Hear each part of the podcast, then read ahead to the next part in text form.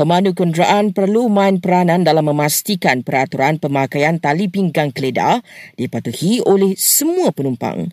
Berikut nasihat oleh pakar keselamatan jalan raya dari UPM, Profesor Dr. Kulantayan Kesimani pada semua pemandu saya uh, mohon satu lagi bantuan. Di samping anda menggunakan tali pinggang keledar anda mempunyai satu tanggungjawab yang besar iaitu anda dipertanggungjawabkan juga untuk memastikan semua penumpang dewasa dalam kereta anda dah pakai tali pinggang keledar baru mulakan perjalanan. Selagi ada penumpang dewasa tak pakai tali pinggang keledar saya mohon jasa baik pada pemandu supaya tidak memulakan perjalanan sebab masih ada risiko dalam perjalanan Jelas beliau apabila dibiasakan maka ia akan membentuk budaya keselamatan jalan raya yang baik untuk generasi akan datang.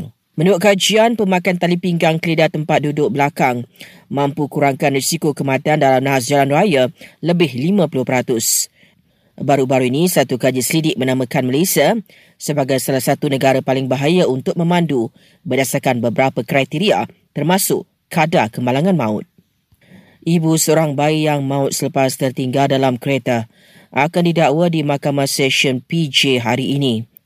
Kejadian itu dilapor berlaku pada 9 November lalu di arah Damansara dan menurut laporan, mangsa ditinggalkan lebih tujuh jam dalam kenderaan tersebut. Jabatan Agama Islam Perak mengesahkan sebuah restoran di Teluk Intan yang tulah baru-baru ini memang tidak mempunyai sijil halal. Pihak berkuasa tahan lebih seribu pendatang asing tanpa izin dalam operasi bersepadu di Mini Dhaka di Jalan Silang, KL.